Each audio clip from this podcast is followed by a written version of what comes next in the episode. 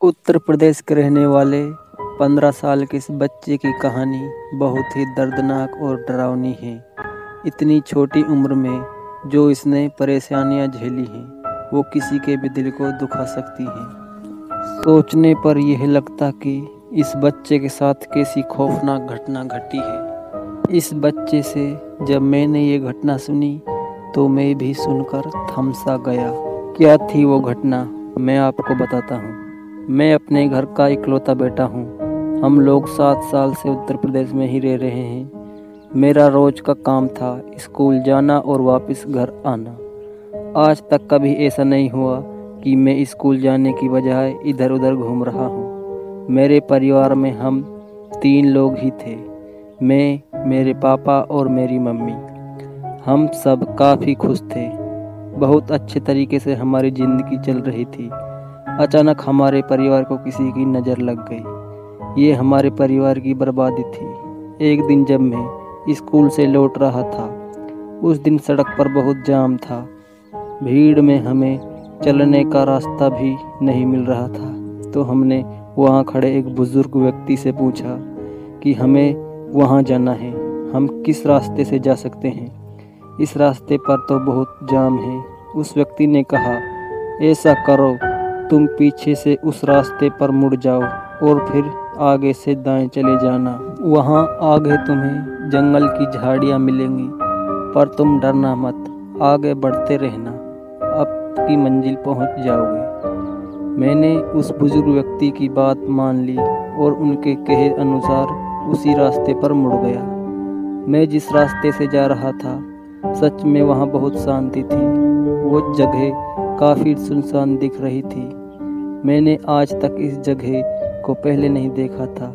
कांटों से खुद को बचाते बचाते आगे की ओर बढ़ता जा रहा था।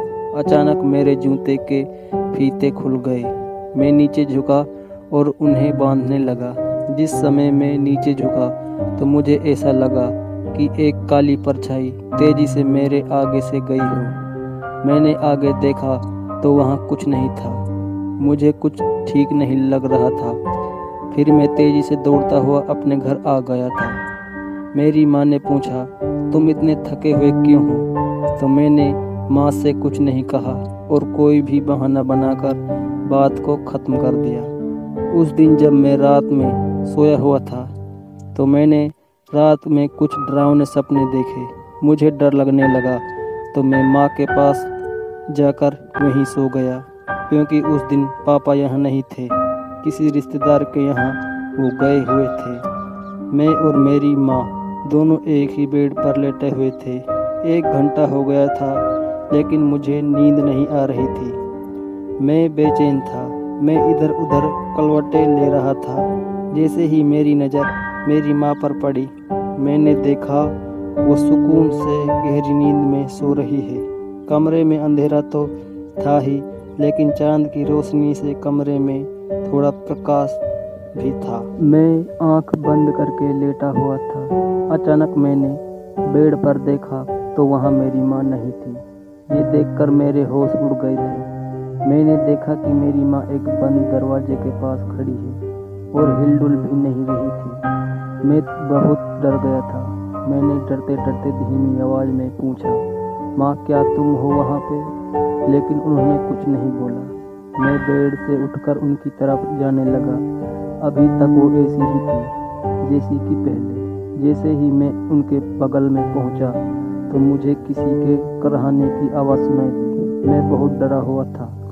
लेकिन मैंने मुश्किल से उनका चेहरा देखना चाहा।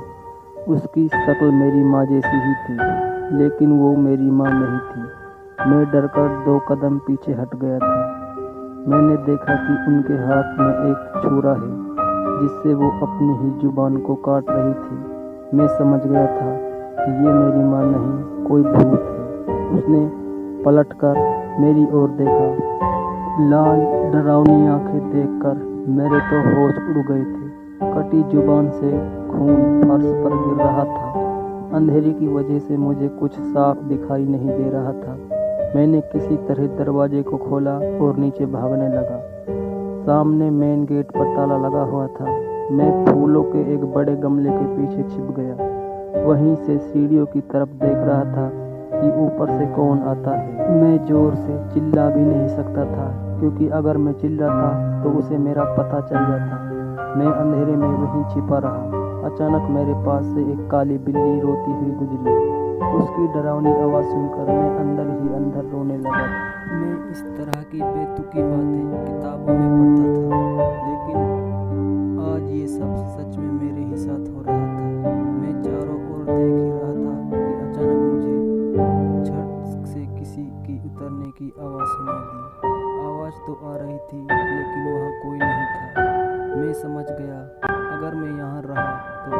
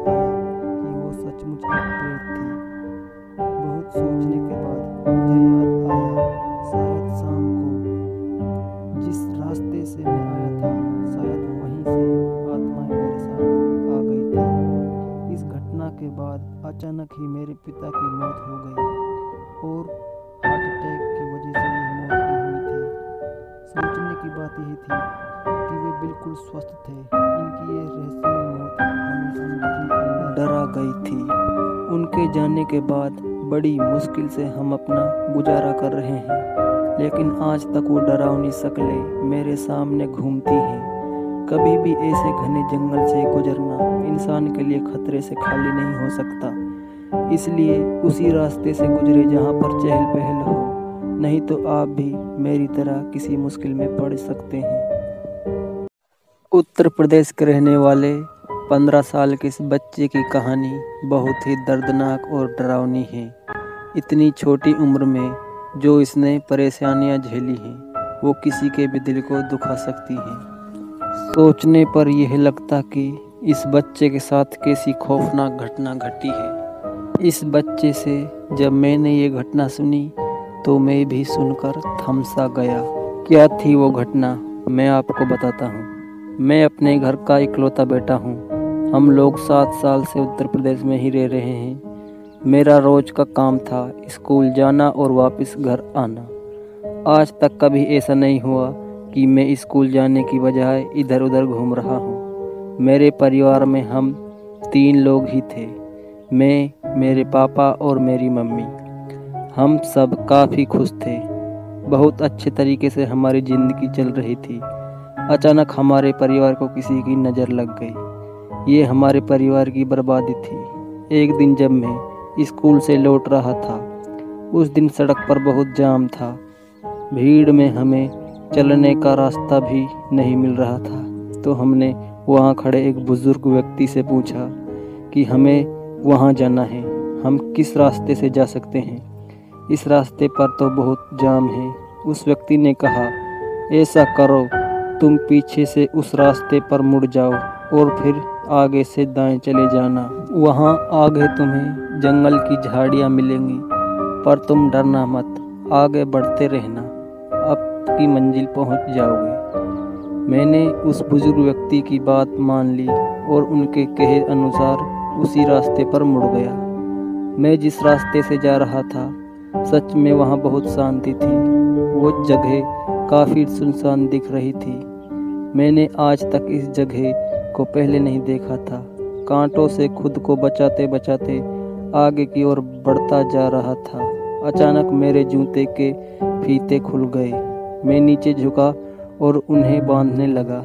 जिस समय मैं नीचे झुका तो मुझे ऐसा लगा कि एक काली परछाई तेज़ी से मेरे आगे से गई हो। मैंने आगे देखा तो वहाँ कुछ नहीं था। मुझे कुछ ठीक नहीं लग रहा था। फिर मैं तेज़ी से दौड़ता हुआ अपने घर आ गया था।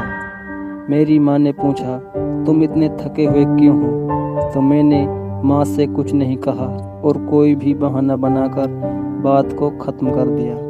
उस दिन जब मैं रात में सोया हुआ था तो मैंने रात में कुछ डरावने सपने देखे। मुझे डर लगने लगा तो मैं माँ के पास जाकर वहीं सो गया। क्योंकि उस दिन पापा यहाँ नहीं थे। किसी रिश्तेदार के यहाँ वो गए हुए थे। मैं और मेरी माँ दोनों एक ही बेड पर लेटे हुए थे। एक घंटा हो गया था, लेकिन मुझे नींद नहीं आ रही थी। मैं बेचैन था। मैं इधर उधर कलवटे ले रहा था। जैसे ही मेरी नज़र मेरी माँ पर पड़ी, मैंने देखा, वो सुकून से गहरी नींद में सो रही है। कमरे में अंधेरा तो था ही लेकिन चाँद की रोशनी से कमरे में थोड़ा प्रकाश भी था। मैं आँख बंद करके लेटा हुआ था। अचानक मैंने बेड पर देखा तो वहाँ मेरी माँ नहीं थी। ये देखकर मेरे होश उड़ गए थे। मैंने देखा कि मेरी माँ एक बंद दरवाजे के पास खड़ी है और हिलडुल भी नहीं रही थी। मैं बहुत डर गया था। मैंने डरते डरते धीमी आवाज़ में पूछा, माँ, क्या तुम हो वहाँ पे? लेकिन उन्होंने कुछ नहीं बोला। मैं बेड से उठकर उनकी तरफ़ जाने लगा। अभी तक वो ऐसी ही थी, जैसी कि पहले। जैसे ही मैं उनके बगल में पहुँचा तो मुझे किसी के कराहने की आवाज़ सुनाई दी मैं बहुत डरा हुआ था। लेकिन मैंने मुश्किल से उनका चेहरा देखना चाहा। उसकी शक्ल मेरी माँ जैसी ही थी, लेकिन वो मेरी माँ नहीं थी। मैं डरकर दो कदम पीछे हट गया था। मैंने देखा कि उनके हाथ में एक छुरा है, जिससे वो अपनी ही ज़ुबान को काट रही थी। मैं समझ गया था कि ये मेरी माँ नहीं, कोई भूत है। उसने पलटकर मेरी ओर देखा। लाल, डरावनी आँखें देखकर मेरे तो होश उड़ गए थे। कटी ज़ुबान से खून फर्श पर गिर रहा था। अंधेरे की वजह से मुझे कुछ साफ़ दिखाई नहीं दे रहा था। मैंने किसी तरह दरवाजे को खोला और नीचे भागने लगा। सामने मेन गेट पर ताला लगा हुआ था। मैं फूलों के एक बड़े गमले के पीछे छिप गया। वहीं से सीढ़ियों की तरफ़ देख रहा था कि ऊपर से कौन आता है। मैं ज़ोर से चिल्ला भी नहीं सकता था, क्योंकि अगर मैं चिल्लाता तो उसे मेरा पता चल जाता। मैं अंधेरे में वहीं छिपा रहा। अचानक मेरे पास से एक काली बिल्ली रोती हुई गुजरी। उसकी डरावनी आवाज़ सुनकर मैं अंदर ही अंदर रोने लगा। मैं इस तरह की बेतुकी बातें किताबों में पढ़ता था, लेकिन आज ये सब सच में मेरे ही साथ हो रहा था। मैं चारों ओर देख ही रहा था कि अचानक मुझे छत से किसी की उतरने की आवाज़ सुनाई दी। आवाज़ तो आ रही थी, लेकिन वहाँ कोई नहीं था। मैं समझ गया, अगर मैं यहाँ रहा तो आज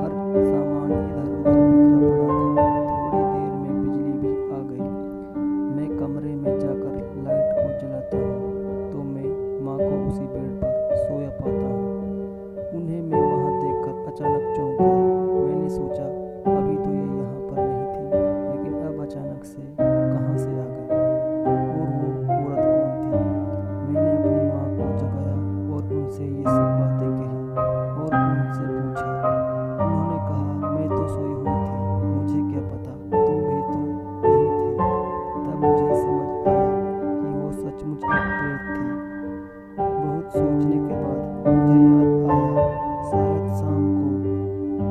जिस रास्ते से मैं आया था, शायद वहीं से आत्माएँ मेरे साथ आ गई थी। इस घटना के बाद अचानक ही मेरे पिता की मौत हो गई और हार्ट अटैक की वजह से ये मौत भी हुई थी। सोचने की बात यही थी कि वे बिल्कुल स्वस्थ थे। इनकी ये रहस्यमय मौत डरा गई थी। उनके जाने के बाद बड़ी मुश्किल से हम अपना गुजारा कर रहे हैं। लेकिन आज तक वो डरावनी शक्लें मेरे सामने घूमती हैं। कभी भी ऐसे घने जंगल से गुजरना इंसान के लिए खतरे से खाली नहीं हो सकता। इसलिए उसी रास्ते से गुजरे जहाँ पर चहल पहल हो, नहीं तो आप भी मेरी तरह किसी मुश्किल में पड़ सकते हैं।